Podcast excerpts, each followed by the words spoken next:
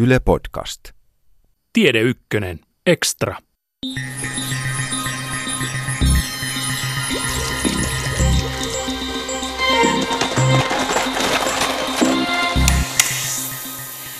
Ihminen elää ilman vettä vain muutaman päivän. Vesi on maailman tärkein asia. Ihminen kuolee ilman vettä muutamassa päivässä. Lisäksi suuri osa ruuastamme tuotetaan keinokastelun voimalla kuivuudesta kärsivillä alueilla. Suomessa vettä riittää, mutta ei aina siellä, mistä meille rahdataan laivalasteittain vesipitoisia hedelmiä ja kasviksia. Suomalaisten vesijalanjälki on polkaistu kuivien alueiden ihmisten niskaan. Keinokastelluilla seudulla viljellään vientituotteita muualle maailmaan. Keinokastelu aiheuttaa maan suolaantumista, joten viljelymaata menetetään. Vesitalouden professori Olli Varis ja tekniikan tohtori Marko Keskinen ovat perehtyneet vesitalouteen ympäri maailmaa. Ilmastonmuutoksia pohtivan kuusiosaisen podcast-sarjan toimittaa Leena Mattila. Vesitalouden professori Olli Varis, sä oot kiertänyt ympäri maapalloa ja mantereita ja maita näissä vesitalousasioissa. Ollaanko Suomessa turvassa niin kuin herran kukkarossa nyt näissä kaikissa vesitalousasioissa, kun meillä sitä vettä tunnetusti piisaa? Sitä on järvissä joissa ja lisäksi vielä pohjavetenä. Mä en herran kukkaroa niin hyvin tunne, mutta ei me olla mitenkään immuuneita tai mitenkään turvassa. Vesi on sellainen elementti tai aine, että se kiertää koko ajan maasta toiseen ja taivaalta maahan ja pohjavesi ja meriin ja noin poispäin. Ja Suomi on siinä mukana monella tavalla. No kuinka puhtaana suomalaiset omatunnot on näiden vesiasioiden suhteen? Sanotaan niin, että Suomessa on aika hyvät oltavat ja Suomessa hoidetaan vesi kohtalaisen hyvin, mutta tota, suomalaiset on niin kulutustottumuksiltaan aika samanlaisia kuin monet korkean tulotasomaiden kuluttajat, että kulutetaan aika reippaasti aineita, joita ei edes kytketä sillä tavalla että vesiongelmiin suoranaisesti, koska nämä vaikutukset on moninaisia ja usein epäsuoria. Voitko sanoa jotain esimerkkejä? Mikä tahansa oikeastaan tämmöinen maataloustuote tai teollinen tuote, niin on, on jossain vaiheessa aiheuttanut vesiin ongelmia tai siinä, hyödynnetään vettä, että tulee sitten tomaatit Espanjasta tai autot jostain Japanista, niin siinä on aika paljon käytetty vettä tavalla tai toisella siinä valmistusprosessissa. Ja, ja ne kohdistuu sitten, minne kohdistuu sinne, missä sitä teollisuutta on tai maataloutta. Onko näille esimerkiksi autoille tai Espanjan tomaateille tai niille kuuloisille meksikolaisille avokadoille, mistä mafia lähinnä siellä paikan päällä rikastuu, niin onko näille laskettu vesijalanjälkeä, mikä on Suomessa saatavilla? Kyllä, kyllä on olemassa vesijalanjälki laskureita ja, ja tilastoja. Niitä löytyy netistä sieltä sun täältä ja osa luotettavia, osa ei, mutta se on myöskin siitä kiinni tämä vesijalanjälki oikeasti, että minkälainen se ilmasto on ja minkälainen se luonto on ja mitä ne kilpailevat käyttömuodot on, että, että joku eteläisessä Espanjassa viljelty tomaatti niin saattaa aiheuttaa siellä paljon enemmän vesiongelmia muille kuin esimerkiksi Suomessa vastaavanlainen tomaatti, joka kuluttaa yhtä paljon vettä, johtuen siitä, että siellä on paljon enemmän käyttäjiä ja paljon vähemmän vettä. Vanhempi yliopistolehtori Marko Keskinen, olet ollut vääntämässä semmoista laria kuin Suomen uusi vesistrategia. Onko siinä sitten hyviä elämänohjeita, että miten eletään paperit puhtaana täällä vesitaloutta hyödyntävässä maailmassa? Kyllä siinä askeleita oikeaan suuntaan varmasti on. Eli, eli suomalainen vesiosaaminen on aika korkealla tasolla noin yleisesti. Meillä on vuosikymmeniä jo mietitty aika kokonaisvaltaisesti sitä, miten me vettä hyödynnetään sille, että siitä taloudellisesti, sosiaalisesti ja ympäristöllisesti kestävällä tavalla voidaan tehdä.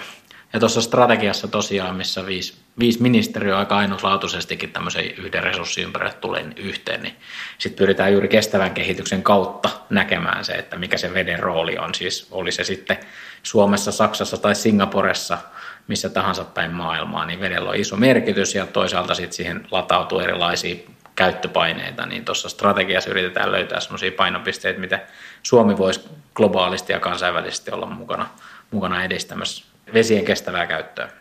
Alkaako suomalaiset siis opettaa muille, miten niiden vesien kanssa lotrataan ja miten niiden kanssa ei lotrata? No opettaminen on vähän väärä sana ehkä, että ennemminkin sitä, että, että meillä on tiettyä semmoista osaamista, mitä välttämättä muualla ei ole. Ja sitten niitä hyviä ajatuksia ja käytänteitä yhteistyössä muiden kanssa on tarkoitus viedä eteenpäin myös muualla. Ja totta kai siinä on mukana yrityksiä, siinä on yliopistoja, myös julkista puolta sit siinä niin kuin yhteistyössä, mitä kansainvälisesti tehdään. No sano jotain esimerkkejä, mikä Suome, suomalaisilla on hyvin hanskassa. No kyllä meillä esimerkiksi tekninen veden puhdistaminen on niin kuin erittäin korkealla tasolla ollut jo todella pitkään ja, ja niin kuin oli kyseessä sitten juomavesi tai teollisuuslaitosten vesi, niin se on, se on hyvä esimerkki. Toisaalta taas sitten se, että miten me hallinnossa niin kuin yritykset ja, julkinen sektori tekee yhteistyötä vesien hallinnoinnin edessä, niin, niin se on myös aika, aika niin kuin ainutlaatuinenkin maailmassa se malli ja, ja siinä on niin semmoisia käytänteitä, mitä voidaan yhteistyössä meidän kumppaneiden kanssa viedä eteenpäin. Voisiko siitä yritysten ja yhteiskunnan yhteistyötä pitää esimerkkinä esimerkiksi puujalostusteollisuuden päästöjen no, melkein poistamista. Eli aikaisemmin oli kaiken maailman lievestuoreen lipeä lampia ja Kymi, joissa on kyllä vielä edelleen vanhoja muistoja jostain vanhoista teollisuuspäästöistä, mutta niitä päästöjä ei nykyään juurikaan tule, että se veden läpilasku systeemi on lopetettu, on siirrytty suljettuihin kiertoihin. Niin kuinka hyvin tämmöinen puoli on muualla maailmassa otettu huomioon? Olisiko siinä semmoinen hyvä markkinarako suomalaiselle vesiinsinööri ynnä muu vesira- vesipuhdistustieteelle? Ehdottomasti siinä on yksi, yksi hyvä markkinarako. Ja juuri tästähän siinä on kyse, että ollaan tehty yhteistyötä julkisen ja yksityisen sektorin kanssa. Sääntely on ollut välillä aika kireä, mutta se on tehnyt meistä edelläkävijöitä sitten myös, myös vesi, vesitekniikka-alalla. Ja tähän liittyen kiinnostavaa on tietysti myös meillä on vesivastuusitoumus, joka, joka viime vuonna luotiin Suomeen ja osa kestävän kehityksen yhteiskuntasitoumusta. Aalto on ollut siinä ihan keskeisesti ja kollegamme Suvi Sojamo mukana. Niin se on just semmoinen esimerkki siitä, että siellä yrit, suomalaiset yritykset, jotka tekee niin kuin kestävällä tavalla tuotantoa, oli he sitten puujalostus, ruoantuotanto, vaateyrityksiä, monia muita yrityksiä, joilla tuotannosta syntyy merkittäviä vaikutuksia vesiin, niin pyrkii niin kuin tuomaan näkyväksi sen oman tapansa toimia ja sillä tavalla niin kuin yhteistyöfoorumi eri toimijoiden välillä.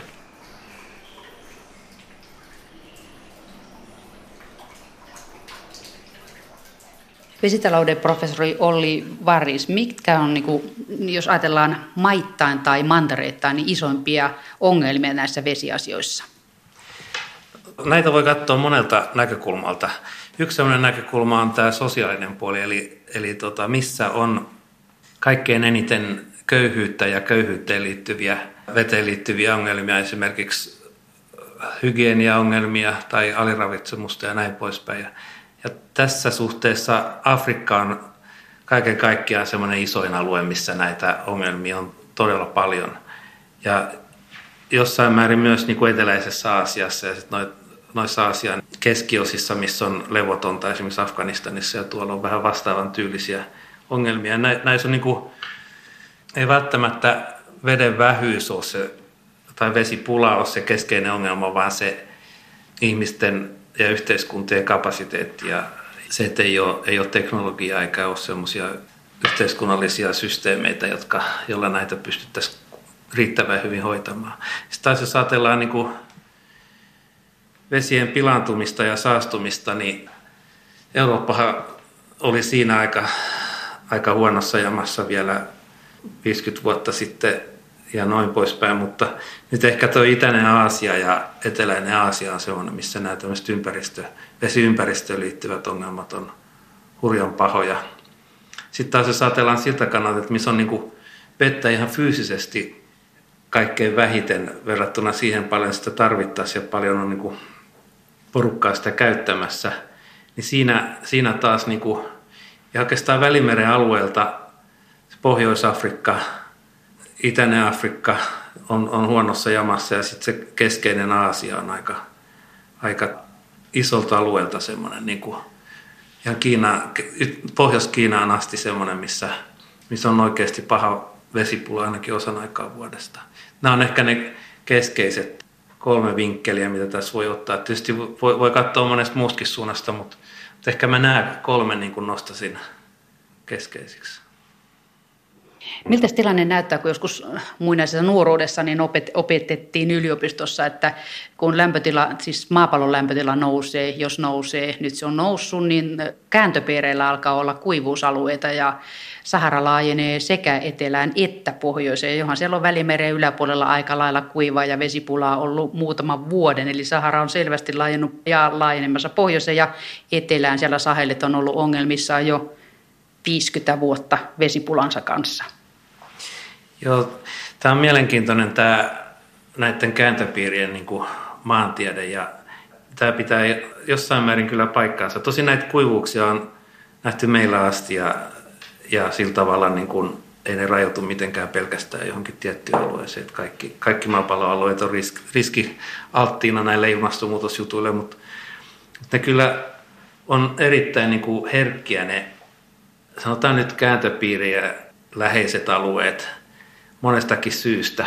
Jos, jos sen verran mennään takaisin näihin kauan aikaa sitten myös itse koulussa näitä opiskelleena, niin, niin tota, päivän tasaillaan sataa melkein jatkuvasti. Mutta sitten kun mennään sitten pohjoiseen, niin se tavallaan se monsuunien merkitys lisääntyy siinä mielessä, että on kuivat kaudet ja sadekaudet. Ja kun mennään ihan sinne niiden kääntöpiirien hujakoille, niin silloin se sadekausi on hirveän lyhyt ja kuivakausi on hirveän pitkä.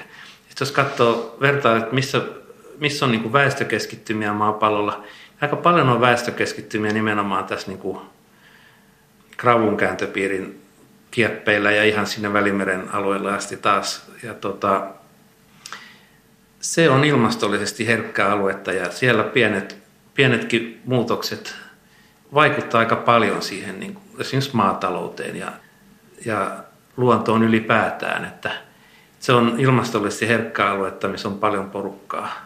Että kyllä kouluopit kannattaa pitää mielessä. Jos ajatellaan sitä, mennään vaikka niin kuin historiassa taaksepäin, että siellähän on Libanonissa ollut ennen seetrimetsiä ja pitkin poikin välimerellä on ollut metsiä, ne on kaikki hakattu. Niin kuinka paljon se vielä pahentaa sitä tilannetta, kun siellä on hävitetty metsät? Ja eteläpuolelta välimerta on hävitetty jo Faarauden jälkeen vuonna 1 ja 2?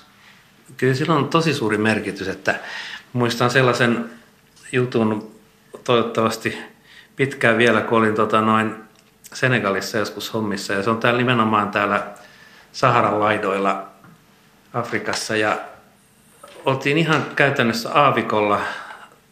Ja sitten mentiin sitten luonnonpuistoon, mikä oli kaunista ruohosavannia, missä oli aika paljon sitä ja, ja muita puita. Ja kysyttiin vaan, että miten tämä on mahdollista, niin he sanoivat, että, että se on se ylilaiduntaminen ja, ja metsien hakkaaminen polttopuuksi ja muuksi puuksi, niin tuhonnut sen luonnon niin pahasti, että se on aavikoitunut. Ei pelkästään ilmastonmuutos ole tässä syynä, vaan se on yhdessä niin kuin tällaisen kestämättömän maankäytön ja, ja ylilaiduntamisen ja metsien tuhoamisen seurausta.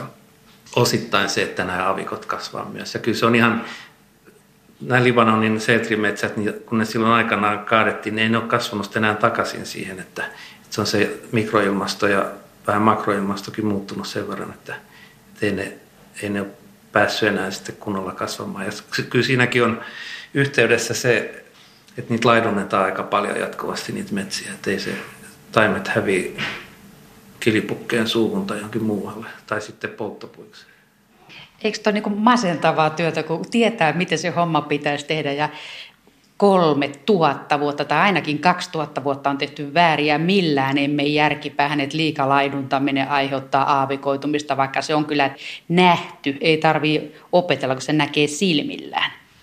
Sanotaan niin, että ei, ei voi kieltää niin kuin masennuksen hetkiä, mutta toisaalta tämä on hyvin motivoivaa, koska – tämmöisessä yliopistotyössä varsinkin, kun on paljon tekemisissä niin kuin nuorten ihmisten kanssa ja tekee työkseen koulutusta ja tutkimusta, niin tässä toisaalta motivaatio ei myöskään tarvitse niin kuin yhtään hakea, että kyllä se löytyy sieltä aika helpolla ja, ja myöskin tuntuu, että tekee tärkeää työtä.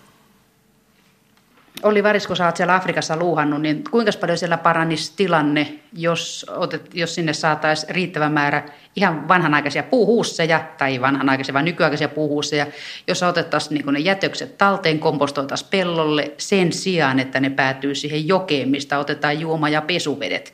Ja sitten muun muassa loistaudit kiertää ihan suurella varmuudella sillä, kun ihmisjätökset menee jokeen, josta otetaan juomavesi. Tämä on tosi suuri ongelma ja siinä tehdään kovin paljon hommia tällä hetkellä siellä koko Afrikan laajuisesti voi sanoa, mutta tota, työtä on paljon ja ei ainakaan ihan heti loppu kyllä se työ. Että kyllä suuria, suuria ongelmia johtuu nimenomaan tuosta asiasta, mikä sä mainitsit. No näyttääkö se, että se ottaa tulta tämmöinen ajatus, että luovutaan vanhasta tavasta ja siirrytään moderniin puhussiin? Kyllä se, kyllä se tota, menee eteenpäin vähän vaihtelevasti maasta riippuen.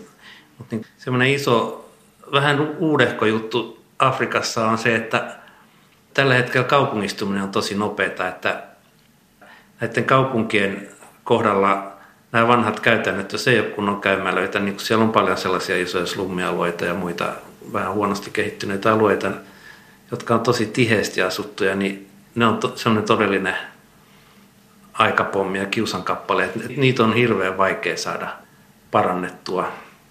Jos joku alue saadaan niin kuin kuntoon, niin niitä tulee koko aika lisää. Ja, ja se on nimenomaan Afrikassa suuri semmoinen haaste tällä hetkellä. Että tuolla maaseudulla ihmiset asuu kuitenkin vähän harvemmin. Afrikassa on maaseudulla aika, aika alhainen se asukastiheys yleensä, että, että siellä niin kuin perinteisesti on toimittu noin ja siellä on perinteisesti paljon loistautoja ja muita hygieniaongelmia, että niistä olisi hyvä päästä eroon, mutta kaupunkialueessa on tietyllä tavalla vähän semmoinen viimeisten vuosikymmenten juttu, mikä, mikä oikeastaan pahenee vaan tällä hetkellä monessa maassa. Että se kehitys sielläkin, mitä tapahtuu, niin aika huonosti koskee niitä ihmisiä, jotka on sitten siellä urbaaneissa marginaaleissa. Niin, että kehitys kehittyy kohti megasiteja ja megasitien kasvulla ei sitten taida olla mitään rajaa vai kuinka? No megasitit kasvaa joo ja kaupunkialueet kasvaa ja, ja Afrikka on yksi nopeimmin kaupungistuvia maanosia tällä hetkellä ja kaupungistuminenhan voidaan tehdä sillä tavalla, että nämä ongelmat pysyvät kohtalaisen rajallisina, mutta, mutta se vaatii monta asiaa, ei pelkästään rahaa, mutta se vaatii myös sitä, että kaikkien ihmisten olosuhteita koetetaan ajaa eteenpäin, eikä vain jonkun kohtalaisen pienen hyvinvoivan porukan. Sanotaan nyt esimerkiksi jossain afrikkalaisessa maassa.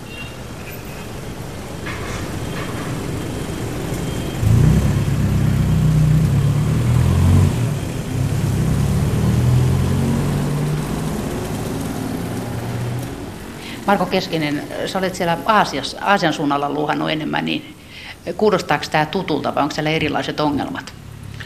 No samankaltaisia hygienia, veden riittävyys, veden laatukysymyksiä totta kai, kai sielläkin jokainen paikka ja konteksti on hieman omanlaisensa. Mutta esimerkiksi kakkosasiassa, missä tosiaan vuosia olen ollut, niin kyllä siellä veden, vesihuollon kanssa on selkeästi ja sen niin kuin puhtaa, veden puhtauden kanssa on ongelmia. Puhuttiin sitten kaupunkialueesta tai maaseudusta. Useinhan ne kulkee sillä tavalla kiinnostavasti, että kaupunkialueella kuitenkin se ajuri on enemmän joku, joku elinkeinorakenteen muutos ja työllistyminen ja talous ja ympäristö, mikä sitten siinä kaupungin ympärillä sattuu olemaankaan, niin jotenkin pyrkii sitten jotenkin pysymään vauhdissa mukana, kun väkiluku kasvaa ja, ja infrastruktuuria rakennetaan. Ja se on sitten vähän niin kuin osittain jonkinlaista niin kuin arpapeliäkin, että kuinka hyvin se sitten se väestön kasvu sitten osuu siihen, siihen ympäröiviin resursseihin ja niiden saatavuuteen. Mutta samaa mieltä on siitä, että et, et, kyllä siinä niin kuin pitkäjänteisesti se ei ole vain talouskysymys, se on myös suunnittelu ja semmoinen niin kuin pidemmän aikavälin ehkä politiikan teon ja lainsäädännön kysymys, että saadaan sellaiset rakenteet, että esimerkiksi vesihuolto ja muukin infrastruktuuri saadaan kaikille kaupunkialueille, ei vaan, ei vaan pelkästään vaikkapa keskustoihin. No kuinka paljon Aasian suunnalla se ongelma on siinä, että vettä tulee sitten todella kun tankkilaivasta kaataan, että sitä tulee niin paljon, että se hygienia-ongelmakin osittain siitäkin, että pintavedet ja juomavedet ja kaikki menee sekaisin ja siellä on kiintoaineista ja kaikki, kaikki roinat siellä samassa jorpakossa ja sitten siellä yritetään keittää teetä jostain välistä, sieltä möykkyjen sijasta? No kyllä kaupunkitulvien volyymit on aika erilaiset kuin täällä Suomessa, kun meilläkin niitä haasteita on, mutta se on ihan totta, että sadekaudella sataa todella runsaasti ja siinä vaiheessa monen kaupungin vesihuoltojärjestelmä käytännössä ei enää pysty sitä, varsinkin jos ne on yhdistetty sadevesiviemärit jätevesiviemäreiden kanssa, niin ei pysty sitä hanskaamaan. Mutta esimerkiksi tämän puitteissa ollaan tekemässä just töitä, että pyritään er- erottelemaan se niin, että se sadevesi johdetaan jonnekin muualle kuin vesihuoltojärjestelmään. Monissa kaupungeissa juuri tästä syystä, että hygienia paranee. No miten se homma etenee? Kyllä se etenee. Esimerkiksi Kambodjan Phnom Penh, jossa itse olen asunut vuosia, niin siellä muistaakseni korealaisella rahalla ollaan tehty valtava, valtava vesihuoltojärjestelmän uudistus. uudistus. Taidettiin valita jossain tota mittauksessa tai arvioinnissa jopa maailman parhaimmin toimivaksi nykyään niin kuin niissä, siinä kontekstissa, missä se on. Eli kyllä siellä isoja askeleita otetaan eteenpäin. Mutta tuossakin kaupunki kasvaa, se kaupunki kasvaa edelleen, että, että sen täytyy myös pysyä mukana siinä väestön kasvussa sitten se järjestelmä. No millainen se on se onnistunut vesihuoltosysteemi, mikä sinne sitten perustettiin? No siellä ensinnäkin se, se puhdistaa vedet. se lähtökohtaisesti. siitä. Niin, lähtökohtaisesti, että, että useinhan se on niin kuin sillä tavalla aika karuakin, karuakin se, että, että kun on valtavat ihmismässät, jotka osittain vähän hallitsemattomastakin saattaa asua jollain alueella, niin niin sekä juomaveden puhdistaminen että sitten erityisesti jäteveden puhdistaminen jää, jää vähän jalkoihin siinä kaupungin kasvaessa. Mutta siellä ollaan pystytty saamaan iso osa väestöstä sen järjestelmän piiriin ja veden puhdistus toimii, toimii sellaisella niin kuin ainakin perustasolla hyvin. Kuinka työlästä se on tehdä joku viemäröintijärjestelmä kaupunkiin, joka on jo olemassa, jossa asuu muutama miljoona ihmistä ja siellä on taloja ja päällysteltyjä katuja, niin millä hiivatilla sinne sitten jälkikäteen ujutetaan ne putkistot? Onko se taikurihommia? No aika hyvin sit ongelmakenttää osasit heti kuvata, että totta kai se on vaikeaa. Toisaalta sitten taas kaikki maanomistus ja muut suhteet on vähän ehkä vähemmän kiveen hakattuja kuin vaikkapa tämmöisessä valmiiskaupunkiympäristössä, sitten tämmöisessä laajenevassa kaupungissa, että siellä sitten pystytään ehkä vähän helpommin laajentumaan myös. Mutta ei, ei se helppoa tietenkään ole, ja siinä niin kuin mennään mon, monta siinä niin kuin menee insinööriosaaminen yhteen niin kuin talous- ja suunnitteluosaamisen kanssa ja sitten vielä pitää olla jonkinlaista sosiaalista kyvykkyyttäkin, koska sitten taas ne asuinyhteisöt on, on niin kuin muodostunut tietyillä tavoilla ja, ja ne täytyy huomioida siinä suunnittelussa. Että aikamoinen palapeli kyllä, totta kai.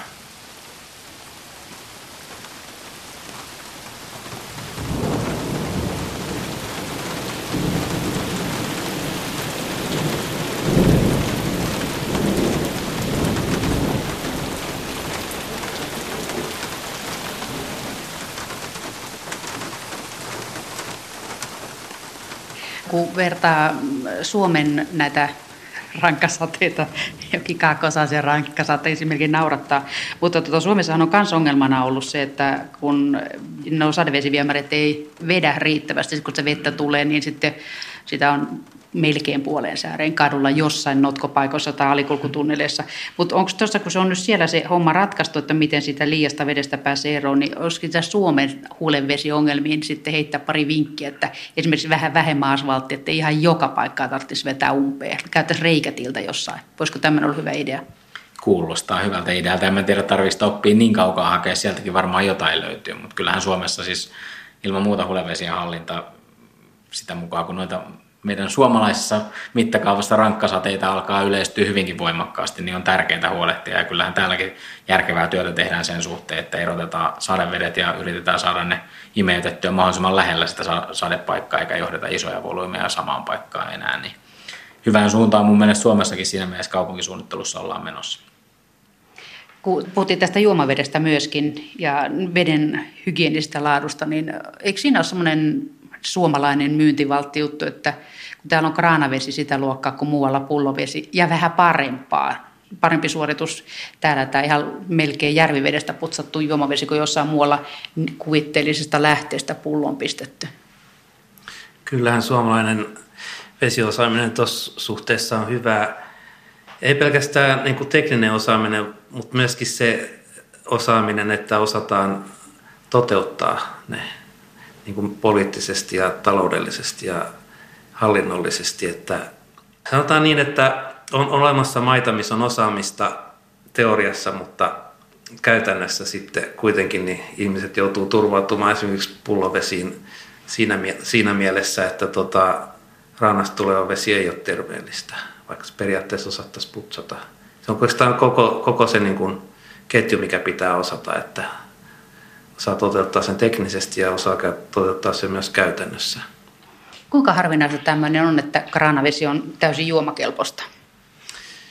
Se on vähän sellainen veteen piirrettävä viiva, jos tässä vesihaastattelussa tällaista sanontaa voi käyttää, mutta niin kuin on olemassa paljon, paljon isoja alueita esimerkiksi latinalaisessa Amerikassa, missä periaatteessa vesi voi olla juomakelpoista, mutta jos esimerkiksi mä menen sitä juomaan, niin mä saan kyllä armottoman ripulin siitä, mutta välttämättä paikalliset ei enää saa, koska se on, tot, on tottunut siihen bakteerikantaan. Ja sama juttu on jossain, esimerkiksi Kiinassa siellä periaatteessa joillain alueilla, tai isoillakin alueilla voi juoda sitä vettä, mutta joko siitä saa ripulin tällainen, joka ei ole tottunut siihen, tai sitten on niin armoton määrä klooria, että, että tota, se maistuu ihan hirveälle. Ja mä luulen, että, että se, että jos rupeaa laskemaan, katsomaan jostain tilastoista, kuinka paljon ihmisiä on semmoisella alueella, sun turvallinen juomavesi, niin se määrittely, määrittely on sen verran vaikeaa, että tota, riippuu miten se määrittelee, niin voi saada aika erilaisia lukuja. Mutta tämmöinen tilanne kuin Suomessa niin on, on niin kuin kohtalaisen isossa osassa Eurooppaa onneksi.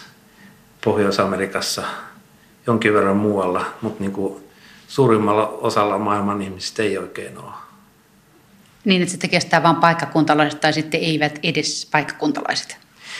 Joo, että se on, se on vähän semmoinen, että sanotaan nyt joskus on ollut näissä asioissa Meksikossa hommissa ja siellä suuren osan huusholleista tulee vesi ja se on ihan kohtalaisen hyvää, mutta, mutta he, heillä on niin kuin yleensä jonkinlainen paikallinen niin kuin suodatin siellä keittiöhanassa, että he käyttää ruoanlaittoa suodatettua vettä tai sitten jostain isoissa päniköissä, siis parinkymmenen litran päniköissä sitä vettä, joka on suodatettu, joka on, joka on tarpeeksi puhdasta.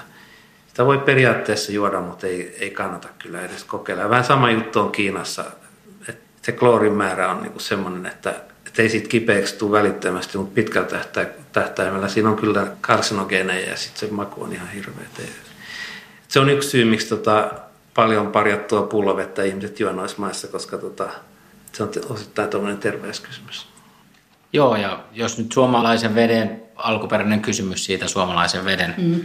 merkityksestä, niin kyllähän se sillä tavalla just on, että, että ei meiltä nyt sitä vettä fyysisesti viedä, mutta sitä vesiosaamista, että aikoinaan kun Vietnamissa asuin, niin siellä kun kuuli kollegat, että on Suomesta, niin kertoi heti sen tarinan siitä, että Hanoissa ja Haifongissa esimerkiksi Pohjois-Vietnamissa, missä suomalaiset vesihankkeet on, on olleet pitkään to, tehneet vesihuoltojärjestelmiä, niin siellä puhutaan ihan tämmöisestä Suomi-vesikonseptista, että esimerkiksi jos, jos asunto oli Suomi-vesialueella, niin sen arvo oli parempi, koska siitä tiedettiin, että se vesi on hyvälaatuista ja sitä voi käyttää huoletta ja muuta. Että, se, että yhteistyössä suomalaiset ja vietnamalaiset oli saanut sinne järjestelmä, joka toimii ja, ja tuotti turvallista puhdasta juomavettä niille alueille. Et, et se on se esimerkki millä tavalla, että yhteistyössä paikallisesti sille, kun viedään sitä suomalaista osaamista ja tehdään, niin sillähän me päästään sinne eteenpäin näissä asioissa. Ja siellä on vielä paljon paikkoja, mistä puuttuu se suomivesi. No kyllä joo, ei sitä ja niin. Oli se sitten suomivesi tai puhdasvesi, sillä nyt oikein brändillä on merkitystä, mutta se vaan ehkä kuvaa sitä osaamisen vientiä, mitä, mitä siellä tehtiin. Minkä takia suomalaiset aina niin turhan vaatimattomia? Jos siellä jossain Vietnamissakin juodaan suomivettä tyytyväisinä ja siitä ei sairastuta, niin se olisi ihan mun mielestä markkinointikonsti, että kuka sen kissa hänen nostaa, jos ei kissa itse.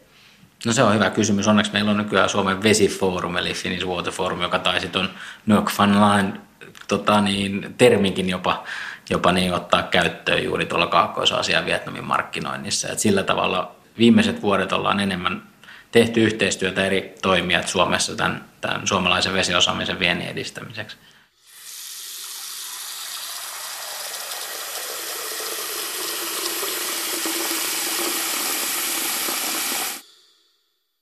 No sitten jos mennään juomavedestä kasteluvettä, että kasteluvettähän kuluu maailmassa merkittävästi enemmän kuin juomavettä. Kuinka paljon sitä kasteluvettä kuluu, jos ajattelee vertaa tuohon juomaveden määrään? Vesitalouden professori Olli Varis. Sanotaan niin, että ihan, ihan jos keskimäärin ajattelee, niin ihminen kuluttaa jotain 4-5 kuutioa vettä välillisesti niin kuin ruoan tuotantoon kuluneena vetenä ja jos juo tota, pari-kolme litraa, niin alkaa olla niin kuin aikaa vähän jano. Siis jälkeen. vuorokaudessa? Niin.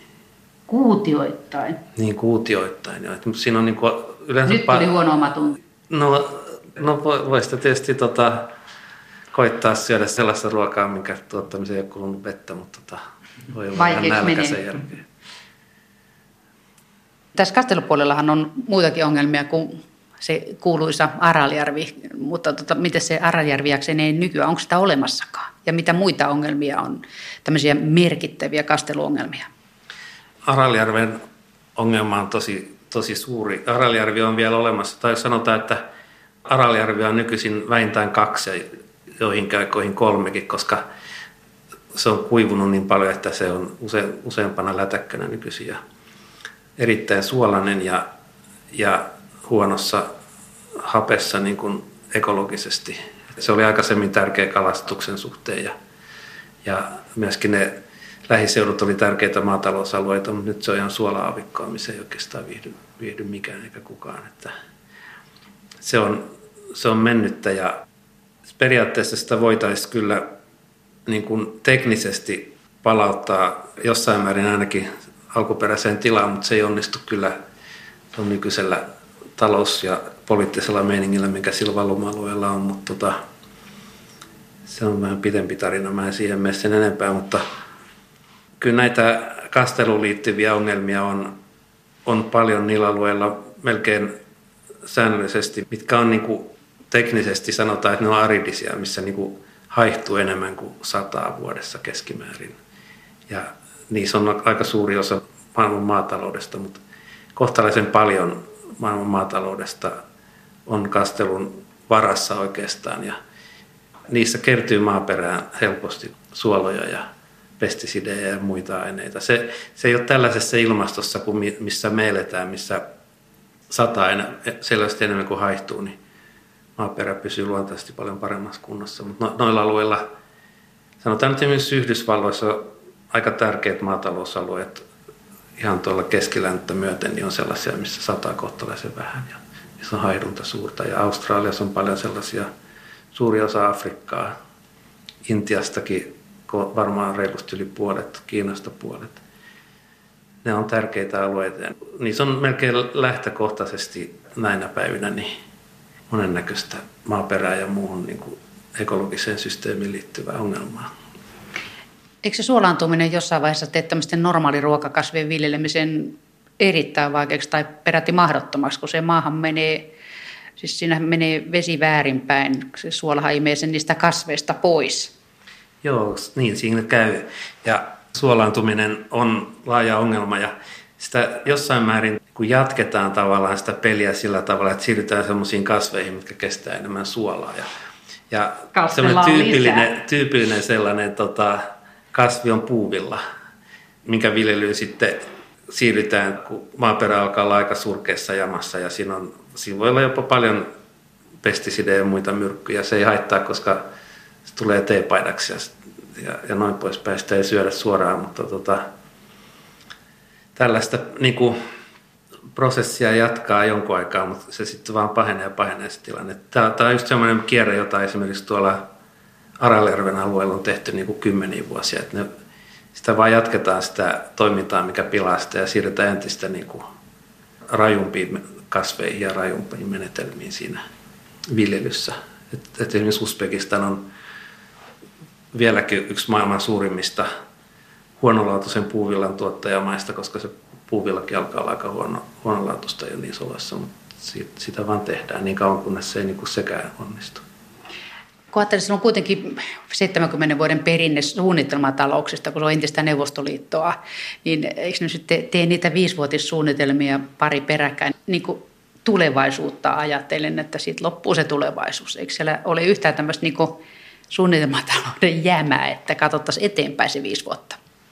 No ne suunnitelmatalouden lähtökohdat varmaan silloin 70 vuotta sitten oli aika yksipuolisia, että, että se on varmaan yksi syy tässä, että jos ne olisi suunniteltu kestävän kehityksen mukaan ja kestävän talouden mukaan, niin oltaisiin ihan erilaisessa tilanteessa todennäköisesti, mutta jos yritetään lyhyellä tähtäimellä hyvin yksipuolista tuotantoa oloissa, mitkä ei oikein kestä sellaista toimintaa, niin vaikka suunnittelisi miten niillä vanhoilla, vanhoilla lähtökohdilla, niin joutuu ojasta allikkoon ja oikeastaan oja allikko on molemmat aika kuivia siinä vaiheessa. Ja suolasia. Niin, kutistaa sen jälkeen vähän. Tähän samaan liittyy toisaalta se, että noista kastelukonsteista, niin monethan on semmoisia, että siinä haaskataan vettä enemmän kuin mitä niille kasveille päättyy. Niin onko tämä nyt semmoinen ongelma, mistä on se voiton puolella, kun kehitys kehittyy ja tekniikka kehittyy siinä ohessa, niin kastelutekniikkakin kehittyy, vai kehittyykö? Kumpi vastaa?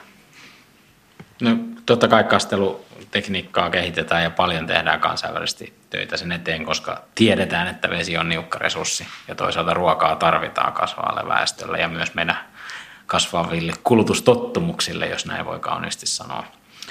Ää, ongelmia totta kai on edelleen, mutta se liittyy myös siihen, että millä tavalla ruokaa tuotetaan. Että kaikkea ruokaahan ei tietenkään tuoteta niin kuin niukoissa vesioloissa koko ajan ja, ja ne vesiolotkin vaihtelee kausittain. Että samalla alueella voi olla se tulva ja kuivuus, kuivuus niin kuin saman, saman tota niin, syklin eri vaiheissa. Eli, eli joskus, joskus kun ruoantuotantoa tehdään, niin se kastelujärjestelmä ei, ei ole edes tarpeen, vaan enemmänkin joudutaan ohjaamaan vettä, vettä vaikkapa pois pellolta, kun on sadekausi ja tulvahuippu. Mutta sitten myöhemmissä vaiheissa sitten kastelujärjestelmissä totta kai, jos halutaan monta satoa vuodessa esimerkiksi samalta alueelta, niin, niin kehitetään ja siellä sitten taas totta kai kastelu vaatii energiaa, siihen laitetaan aika paljonkin pääomaa, niin, niin pyritään siihen, että se on mahdollisimman tehokasta ja kyllä siinä on otettu isoja askeleita eteenpäin kastelutekniikan kehittämisessä.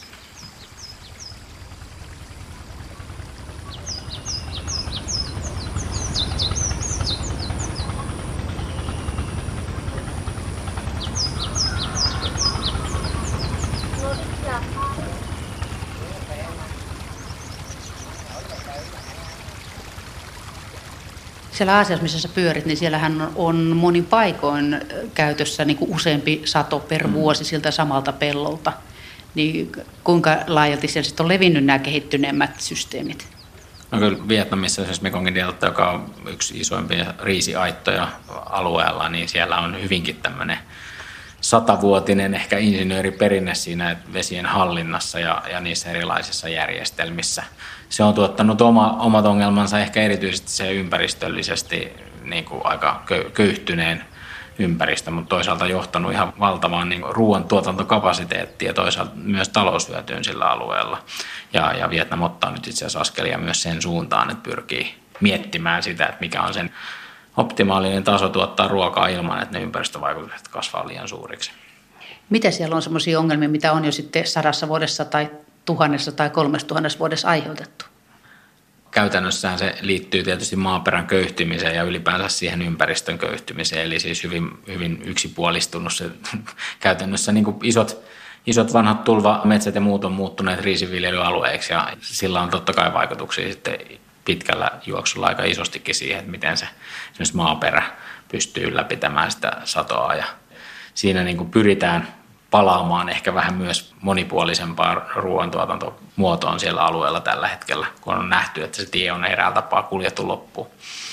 Ja se puuston hävittäminen, metsien hävittäminen, sehän pahentaa niitä tulvahuippuja Kyllä näin juuri käy, että sitten vastaavasti yritetään sitä vaan hallita sitä uutta haastetta, mikä, mikä koetaan. Mutta, mutta oikein sen suuntaan siinä just nähdään ehkä se, että kun tehostetaan ja pyritään vaan tuotannon maksimointiin ja sitten ehkä talous on se indikaattori, jota katsotaan lyhyellä aikavälillä pelkästään varsinkin, niin sitten ne ympäristökustannukset ja niiden kerrannaisvaikutukset sitten myös siihen tehokkuuteen ja tuotantoon niin jää usein huomiota. Ja nyt, nyt niin kuin esimerkiksi Vietnamissakin on kyllä havahduttu siihen ja pohditaan esimerkiksi sitä, että joillain alueilla, jossa on tuotettu kolme tai jopa neljä riisisatoa, niin siirryttäisiin vähän harvempaan satoja.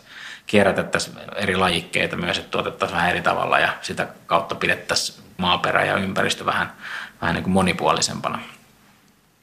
Vanhempi yliopistolehtori Marko Keskinen, kun tässä nyt ollaan siellä Aasiassa ajauduttu ojasta allikkoon tai suohon, niin miten sieltä sitten selvitään pois? Semmoisella alueella, missä on vettä paljon ja sitten on siellä suunnassa ajettu niin kuin seinään, niin kuinka sieltä sitten pakitetaan tyylikkästi takaisin puhtaalle vesille? hienoja metaforia. En ole varma, tarviko pakittaa, mennä eteenpäin, mutta kyllä se täytyy ymmärtää, että niin kehittymisessä ja kehityksessä niin täytyy tarkastella talouden lisäksi sekä sitä sosiaalista että ympäristöllistä ulottuvuutta. Ja se on selkeästi myös nousussa. Puhutaan kestävän kehityksen tavoitteista tai sitten maakohtaisista tavoitteista, niin nähdään ehkä vähän pidemmällä aikavälillä ne mahdollisuudet siihen, että mitä oikeasti voi veden ja muiden luonnonvarojen suhteen tehdä järkevällä tavalla. Haasteethan on isoja. Harva tahallaan haluaa jotenkin valtavasti suuria luonnon tuhoja tai mullistuksia aiheuttaa, mutta se, että kun puhutaan nopeasti kasvavista talouksista, joissa asuu paljon ihmisiä, niin totta kai luonnonvarat saattaa joutua aika koville siinä. Mutta kyllä itse koen jotenkin, vaikka, vaikka haasteet on isoja, niin oikeaan suuntaan ollaan menossa. Ja, ja siihen liittyy esimerkiksi se, että vesi nähdään yhä enemmän osana niin kuin laajempaa kehitystä, olisi sitten kyseessä ruoantuotanto tai, tai muu tuotanto, eikä pelkästään juomavetenä. Ja se on jo tärkeä askel eteenpäin, että ymmärretään sen merkitys meidän koko, koko niin kuin kehitykselle.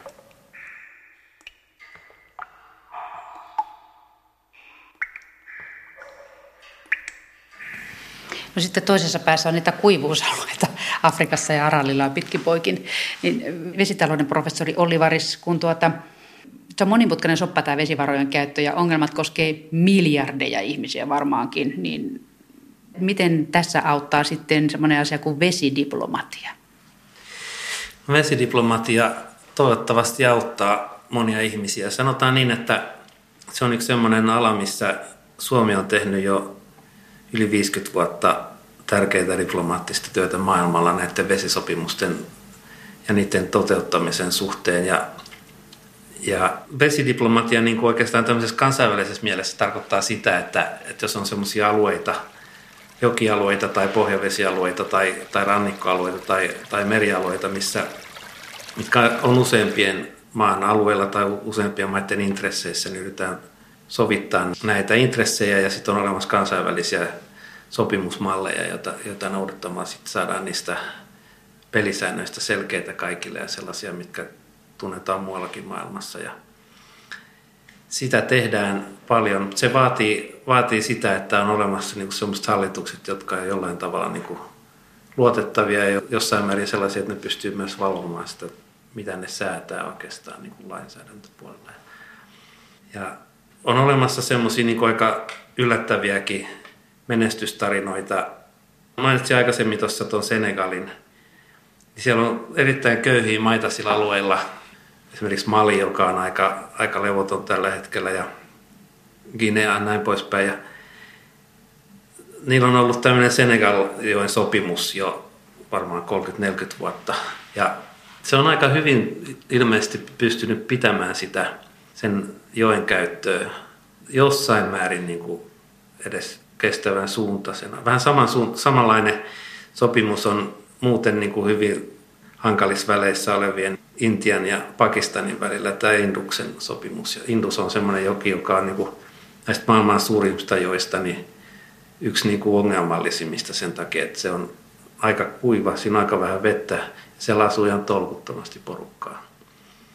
Ja väestön kasvu on suuri ja talous on aika kädestä suuhun tietyllä tavalla tällaisia niin kuin vesidiplomatian onnistumisia sellaisissa oloissa, missä muualla ollaan niin kuin helposti pyssyt kourassa, niin on olemassa aika paljon, mutta ikävä kyllä on olemassa vielä enemmän sellaisia, missä ei ole päästy tähän tilanteeseen, mutta sanotaan, että jos on optimistisella mielellä liikkeellä, niin tämä on sellainen alue, missä suomalaistenkin kannattaa muiden kanssa tehdä paljon yhteistyötä ja olla niin kuin edesauttamassa näitä diplomaattisia keinoja niiden niin eteenpäin vientiä. Että sanotaan nyt, että itsekin on ollut tuolla Araljärven alueella tällaisessa hommassa, että, että rakennetaan tämmöisiä asiantuntijaverkostoja, puhutaan tämmöistä niin kuin toisen raiteen tai toisen trackin niin kuin diplomatiasta, että se ei ole poliittista, jos tämä poliittinen on se ensimmäinen track ja se on, se on ihan jumissa, niin rakennetaan sinne alle semmoista asiantuntijaverkostoa ja yritetään etsiä sieltä yhteisiä intressejä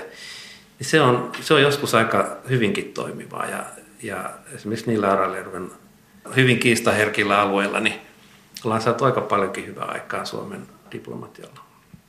Että onko toiveita, että järki voittaa ideologiat? No sanotaan niin, että järki on aina vähän semmoinen henkilökohtainen, että mun käsitys järjenkäytöstä voi olla erilainen kuin tuolla keskisen Markolla, mutta tota, sanotaan niin, että, että jos pystyy edesauttamaan rauhanomasta kehitystä ja kestävää kehitystä, niin ainakin siihen suuntaan musta on hyvin motivoiva yrittää ajaa noita asioita ja, ja ei sitä kukaan yksin pysty tekemään, mutta porukalla kyllä.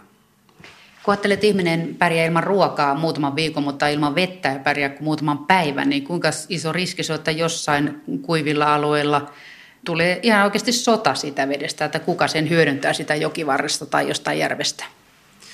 No veteen liittyy kyllä tällaisia uhkia ja oikeastaan sekä tämä tämmöinen niin konfliktiuhka että nämä tämmöiset lisääntyvät kuivuudet, mitkä aiheuttaa muun muassa näitä poliittisia ongelmia, että molemmat on ihan realismia. Ja sitten on myöskin tällainen, että kun vesiä hyödynnetään koko aika enemmän ja enemmän ja enemmän ja sitten tulee näitä käyttöpaineita ja erilaisia isoja hankkeita esimerkiksi, mitkä, mitä osa tai joku valuma-alueen maa tai useampi tekee sitten ne, jotka siitä joutuu kärsimään alajuoksulla, niin saattaa ottaa tota, taas aseet käyttöön ja puolustaa oikeuksia.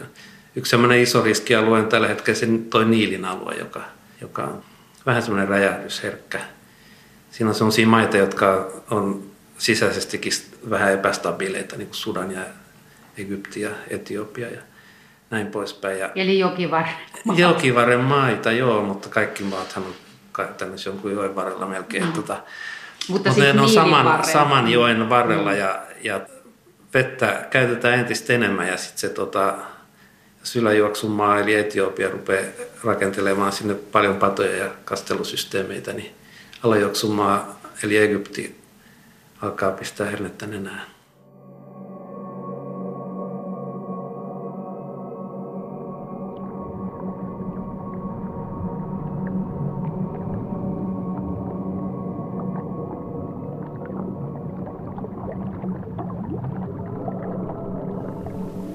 Niin samaan aikaan toi kuvaa just hyvin sitä, miten, miten merkittävässä roolissa vesi on, vesi on yhteiskunnille ja valtioille. Että se on myös vallan väline. Toisaalta on, on myös sanottu, että harvoin kukaan tai onko koskaan mikään valtio suoraan ajautunut sotaan toisen valtion. Vielä valtion kanssa veteen liittyen jopa sellaisia tutkimuksia on, joissa on osoitettu, että veteen liittyvä yhteistyö jatkuu jopa sodassa olevien maiden välillä, koska maat kokee sen niin tärkeänä, kun on yhteiset vesivarat. Ja vesihän on ainoa tämmöinen luonnonresurssi, joka ihan fyysisesti ylittää kahden valtion rajan. Et se on sillä tavalla toisaalta kuvaa sitä merkitystä, joka ehkä me yli valtion rajojen nähdään sillä vedellä. Toisaalta sitten puhutaan vesikonflikteista, niin täytyy myös tämä muistaa, että sit se on myös niiden eri veden käyttäjien välinen, että, että usein sitten käytännössä siinä vaiheessa, kun vettä alkaa olemaan niukasti, niin sanotaan, että vesi ei enää juoksekaan alajuoksulle, vaan sinne, missä valta ja raha on. Eli, eli voi ollakin, että, että ne konfliktit on enemmän semmoisia hiljaisten konflikteja, joissa sitten kaikki käyttäjäryhmät ei enää saakaan vettä käyttöönsä, eikä ei välttämättä pysty edes nousemaan kapinaan sitä vastaan. Et, et vettä totta kai käytetään myös sillä tavalla, sillä tavalla niin kuin se on vallan ja kehityksen väline samaan aikaan. Ja ja varmasti aiheuttaa jännitteitä sit myös valtioiden sisällä.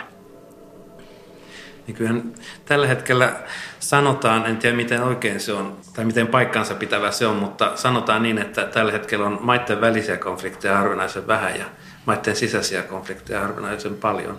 Se kertoo ehkä siitä, että mitä Markokin sanoi, että, että on olemassa tämmöisiä, niin kuin, jos vesisodista puhutaan, niin kannattaa katsoa myös niitä paikallisia konflikteja siellä jossain maan sisällä, jotka voi olla etnisiä tai voi olla niin kuin köyhien ja rikkaiden tai voi olla kaupunkien ja maaseudun tai voi olla niin kuin sähköntuottajien ja maanviljelijöiden välisiä konflikteja tai jotain muita, missä niin kuin veteen liittyvät intressit ei ole niinkään maiden rajojen mukaan meneviä, vaan noudattaa jotain muuta logiikkaa.